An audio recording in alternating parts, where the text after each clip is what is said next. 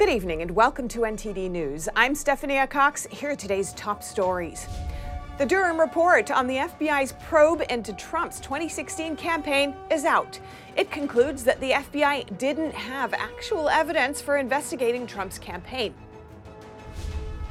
Within walking distance of Times Square and the World Trade Center memorial site, New York City hotels are scrambling to make room for the arrival of illegal immigrants. We'll hear more from local residents. Florida stops funding diversity, equity, and inclusion programs in higher education. Meanwhile, former President Trump criticizes the state's abortion laws. We'll bring you what he said.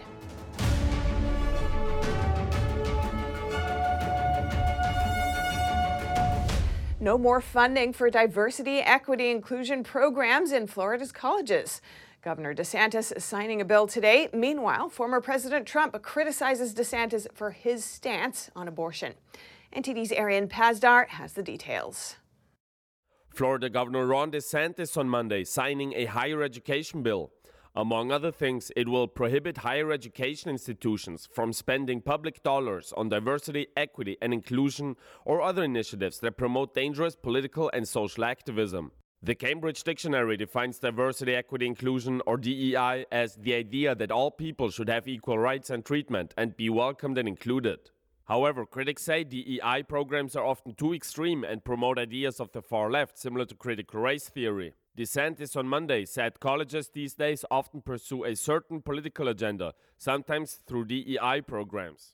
Uh, it's our view that when the taxpayers are funding these institutions, that we as Floridians and we as taxpayers have every right to insist uh, that they are following a mission that is consistent with the best interests of our people and our state.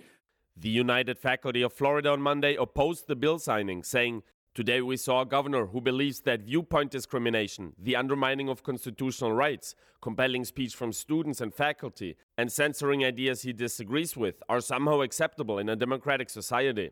And this video showing a small group of protesters at Monday's bill signing is circulating online. Our school, our choice! Also on Monday, a top official in DeSantis' gubernatorial office reportedly stepped down. This is yet another sign that the governor plans to run for president. Fox News reports that the official will now join the governor's political operation, saying he's stepping away from this role to pursue other avenues of helping to deliver the governor's success to our country. And in a new interview published Monday, former President Trump criticized DeSantis for signing a six week abortion ban. The Messenger published the interview, with Trump saying he signed six weeks, and many people within the pro life movement feel that that was too harsh. Trump reportedly didn't say if he personally believes a six week ban went too far. Arian Pazdar, NTD News. And amid all this, DeSantis visited Iowa on Saturday, just as Trump canceled his event there due to weather. How are the two leaders doing in a hypothetical primary? Let's look at the data. Earlier today, I spoke with the director of Big Data Poll, Richard Baris, for his insights. Richard Baris, welcome to our show. Thanks so much for coming on. thanks for having me. It's always good to be here. Yeah, so there's plenty happening in the world of the presidential elections. Um, we have recent polling from Florida Atlantic University and Main Street Research saying that, you know, Florida Republicans strongly support uh, strongly support Trump in a hypothetical against DeSantis. What are you seeing in your polling on that front, and what does it ind- indicate, do you think, about this part of the election cycle?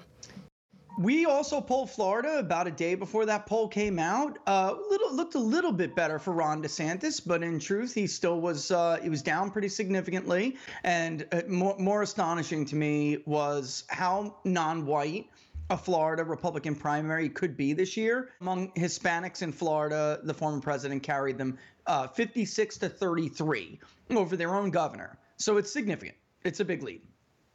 Wow, interesting. And across the nation, Trump is most popular among non college working class.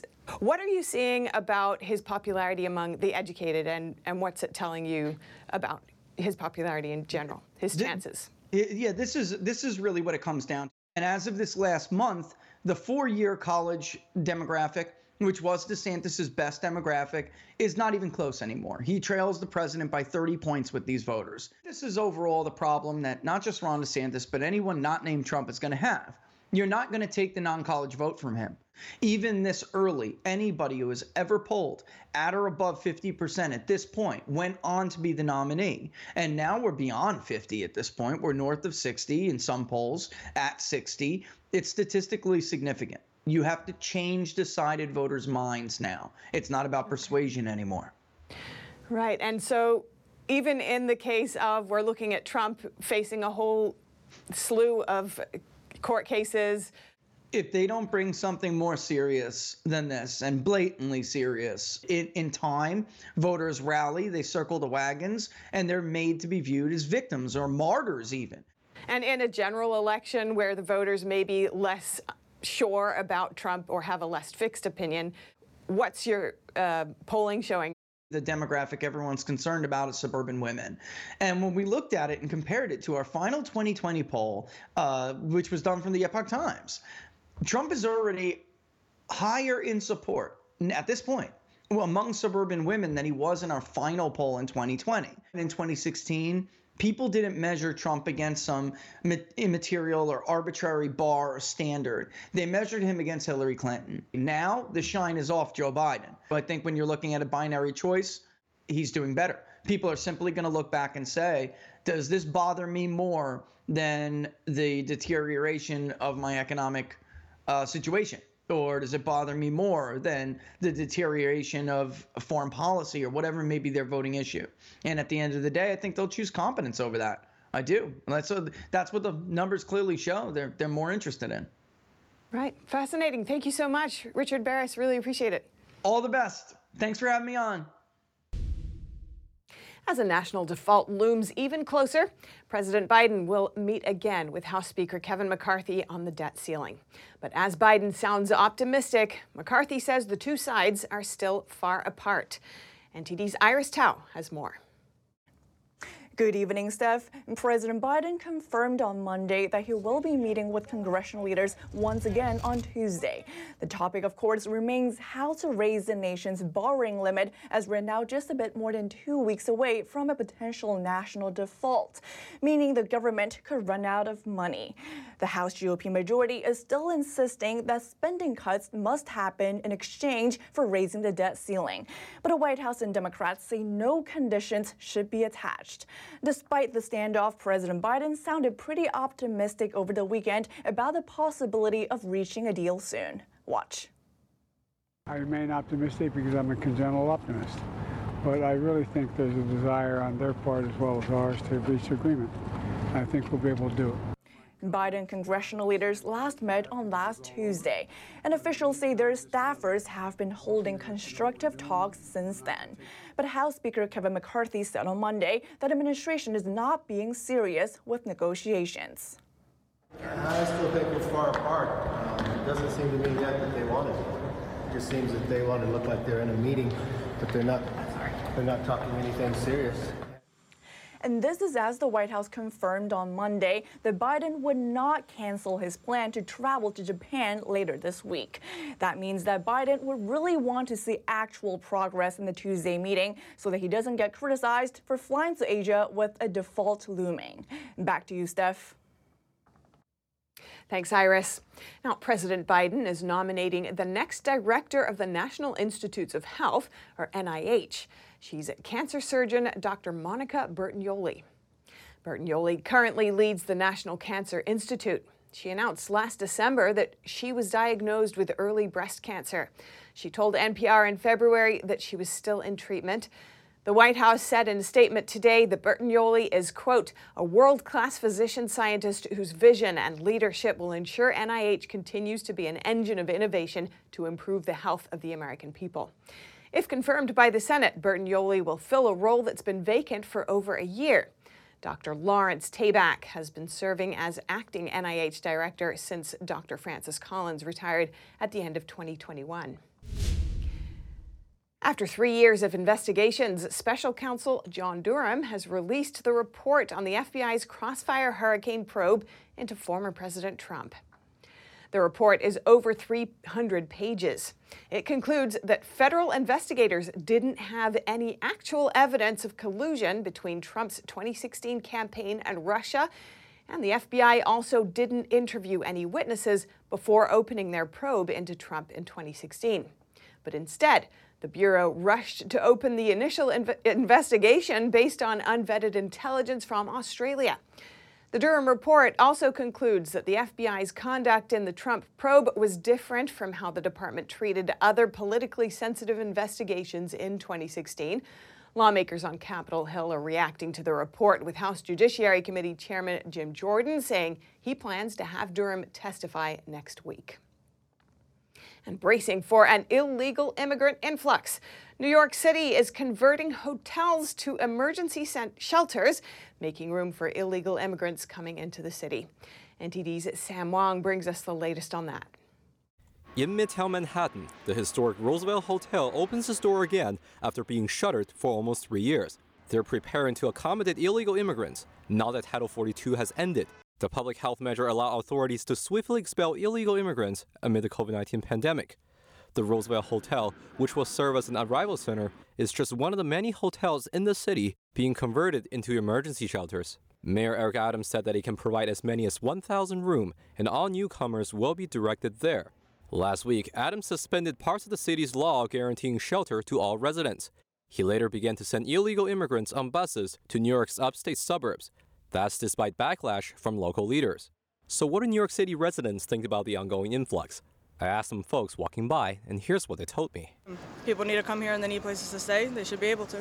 Um, I think it's a much more difficult problem than like a black and white answer. I think uh, everybody deserves shelter. And I think Title 42 should remain in place. I don't think uh, the, our mayor is particularly qualified to meddle with it, so leave it alone. Before the end of Title 42, New York City taxpayers spend about $8 million per day to shelter illegal immigrants. Many of the sanctuary city's migrant population came from Texas after Governor Greg Abbott began to send them on buses in 2022. Sam Wong, NTD News, New York. And the surge of illegal immigration is also affecting the lives of people living near the Mexican border. Residents shared personal stories with former U.S. officials. NTD's Jason Perry has that story. My two dogs were poisoned. A resident near the U.S. Mexico border spoke to a small group of people last week at a home near El Paso, Texas. She shared her experiences dealing with the surge of illegal immigration. So we started working with ICE. They set up a video camera. It took about six months, and sure enough, we caught a guy because my husband and I accidentally closed our gate at the same time people with bags were running out of the dry canal. And I looked at my husband, who's not from here, and I said, Don't look. Because if they, they know that we saw them, we're in trouble. And another resident shared a close call that he recently had. I retired from the intel department, but I get a call from one of my intel guys, and he says, Hey, wake up your family. We just had, um, uh, they're, they're following some uh, a smuggling load and they just bailed out right in front of your house. They were knocking on the door, trying to come into my house, but that's that's what it's come to. Never happened before under the other administrations until this administration came in. So the Biden administration has said they inherited a broken immigration system. Former Chief of the U.S. Border Patrol, Mark Morgan, had this to say about that. When I say that they're the ones that dismantled the, the plethora, the network of tools, authorities, and policy we had, guess what? I can give you examples. The safe third country agreements we had with all three Northern Triangle countries under Biden, gone. The Remain in Mexico program, which was single handedly the most significant program that deterred uh, illegal aliens from coming here under Biden, gone. The wall system, which acted as part of that multi layer strategy of infrastructure, technology, and personnel that Rodney talked about, gone. ICE's ability to conduct interior enforcement to remove criminal illegal aliens from the streets of our cities, gone. Yeah. Don't tell me you inherited anything dismantled. They're the ones that dismantled, and they're lying to the American people about it. Homeland Security Secretary Alejandro Mayorkas said Sunday that it's too early to know whether the surge of illegal immigration has actually peaked since Title 42 ended last week, and he'll know more in the coming days. Meanwhile, cities along the border have been left to struggle as thousands of migrants continue to cross the border illegally. Jason Perry, NTD News. Coming up, the Ukrainian president makes a surprise visit to London. What new weapons did the British government pledge to supply him? And Turkey could become a more secular nation. Would it strengthen ties with Europe? We'll explore the results of their presidential election and more when we return.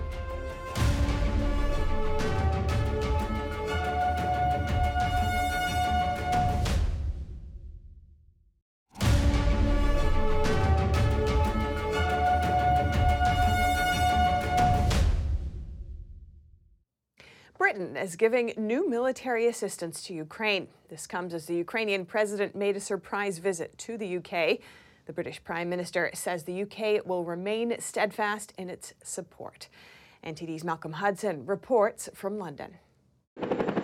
Ukrainian President Volodymyr Zelensky arrives on English soil to meet British Prime Minister Rishi Sunak. The UK announced it will send armed drones and hundreds of long range missiles to Ukraine. As we said right at the beginning, the UK will remain steadfast in supporting Ukraine and its people to defend itself. The new equipment will be delivered over the coming months. Zelensky added Today we spoke about the jets, very important topic for us because we can't control the sky, you know it. We want to create this uh, jets coalition, and I'm very positive with it. Sunak said Britain will start training Ukrainian pilots soon, but NATO has been reluctant to provide jets. Russia could see it as a Western provocation. Zelensky's surprise visit to the UK comes in the middle of a European tour. On Sunday, he won major pledges of tanks, armoured vehicles, and other weapons from Germany and France. Ukraine is expected to launch a major counteroffensive in the coming weeks. The country wants to recapture land occupied by Russian forces. Malcolm Hudson, NTD News, London. And looking at Turkey now, where the presidential election is going to a runoff after both of the main candidates won less than half the vote. Next, we take a look at why that might be and what might be the significance for Turkey's policies for the U.S. and for the world. Earlier today, I spoke with geopolitical analyst Brandon Weichert for his take. Brandon Weichert, welcome to our show. Thanks so much for coming on. Thanks for having me on again.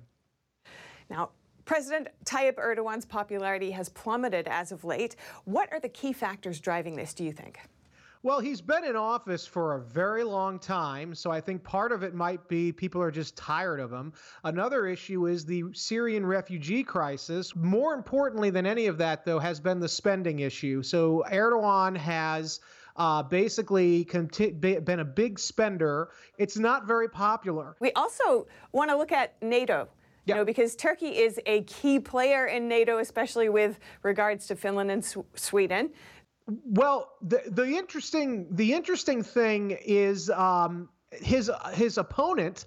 Uh, in the election is uh, anti-Islamist, that he wants to return to a secular Turkey. You could make the argument that the uh, opponent to Erdogan is probably also friendlier to NATO and probably also friendlier to European Union uh, and more anti-Russia. The thing with Erdogan has been that he is not necessarily pro-Russia. He's simply pro-Turkey being as independent as possible from Europe and the West uh, without being completely detached from the West. So it's this big balancing act with Erdogan. But if he loses, I don't know if that balancing act is going to be there anymore. Turkey might suddenly become much more friendlier uh, to NATO than it has been under Erdogan. We just won't know until the election is officially over and there is a leader decided upon. If Erdogan does not win, how could that affect the U.S. Turkey relations?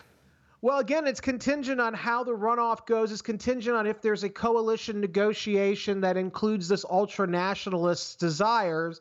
Um, it could be very, it could be better uh, from the United States perspective if Erdogan's out. But then again, it might be better keeping the devil we know rather than someone that we don't. In summary, why is Turkey important to the U.S. strategically? Well, Turkey is the, it's literally the crossroads of civilization, as the old ancient saying goes. It has also served for decades as the important, vital uh, southern plank of a NATO's southern defensive perimeter. It's along the Black Sea. It allowed us to contain the Soviet Union in the Cold War. It could conceivably allow us to check Russian ambitions in the Black Sea and in that sort of southern periphery of Europe. And also, it is uh, facing the Middle East, so it allows for NATO power projection possibly into the greater Middle East. But if they're against us or if they're opposed to us in Turkey, they could really curb American and NATO power projection into the Middle East. So it creates a whole lot of complications if we don't have that government on side. Brandon Weichert, always great to speak with you. Thank you Thanks so much. Social Security recipients, you could be getting a reduced cost of living adjustment, or COLA, in 2024. According to the Senior Citizens League, next year's COLA could be less than half of the 2023 amount. The league links the decrease to cooling inflation, but it's also worried that a smaller COLA could have serious impacts on Social Security recipients. The group's recent study says that a lower inflation rate has not necessarily meant that prices have decreased, and that some essential items remain at high prices. The study also says that inflation measures like the Consumer Price Index, or CPI, does not accurately reflect price increases in things that older Americans spend money on, like prescription drugs and dental services. Mother's Day and flowers seem to be a perfect match. And in San Francisco's Golden Gate Park, one organization held a show and contest for roses on the special day. Along with honoring mothers, the group hopes it can inspire people to try growing roses in their own gardens. NTD's Jason Blair has that story. This Sunday, the San Francisco Rose Society held its 82nd annual Rose Show. It's a free event that attracts local and out of town rose enthusiasts, as well as casual flower appreciators who stop in to check out the wide variety of displays. It's nice to share the roses with the moms and spend the day in the park. And before the show gets started, there's a contest with judges picking the top winners for a royal court display.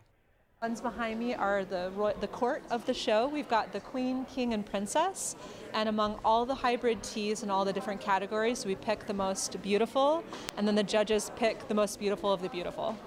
Visitors browsed, took plenty of photos, and admired the fresh fragrances and all the different colors from one of the world's most popular flowers. There was one very, like, kind of, it's not miniature, but small rose, but it was like purple. And then typically it's not my favorite color, but that one looked like, like perfect. We always hope that the public um, can see the different variety of roses you can grow and learn too. There's a myth that you can't grow roses in San Francisco.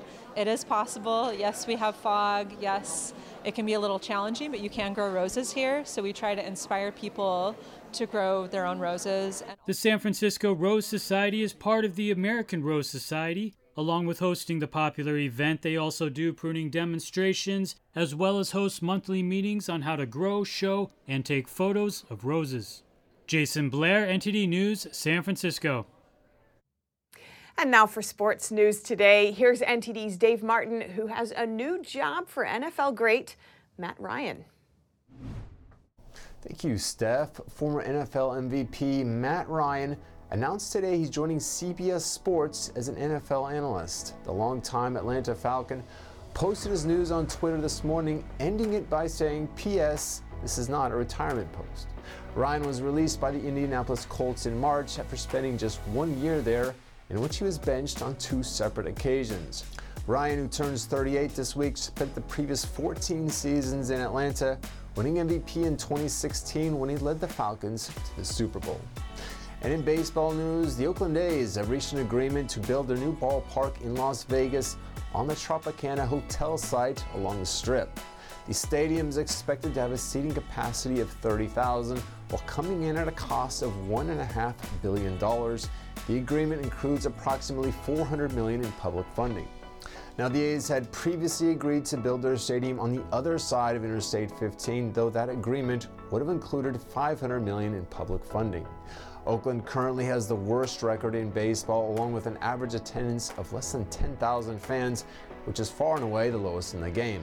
Under the current agreement, construction would begin on the new stadium next year and be ready in time for the 2027 season.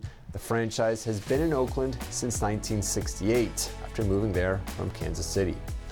And for your sports viewing schedule tonight, no NBA playoffs, but a game seven on the ice as Dallas hosts Seattle with the winner advancing to the conference finals. And finally, for you baseball fans, 11 games on tonight, including an Angels Orioles matchup with two-way stars Shohei Ohtani on the mound for Los Angeles. Ohtani leads the team with a 4 1 record as a pitcher, while his 8 home runs and 26 RBIs are both second. And that is it for your sports news today. Steph, back to you. Thanks, Dave. And if you have any news tips or feedback for our show, you can email us at eveningnews at ntd.com.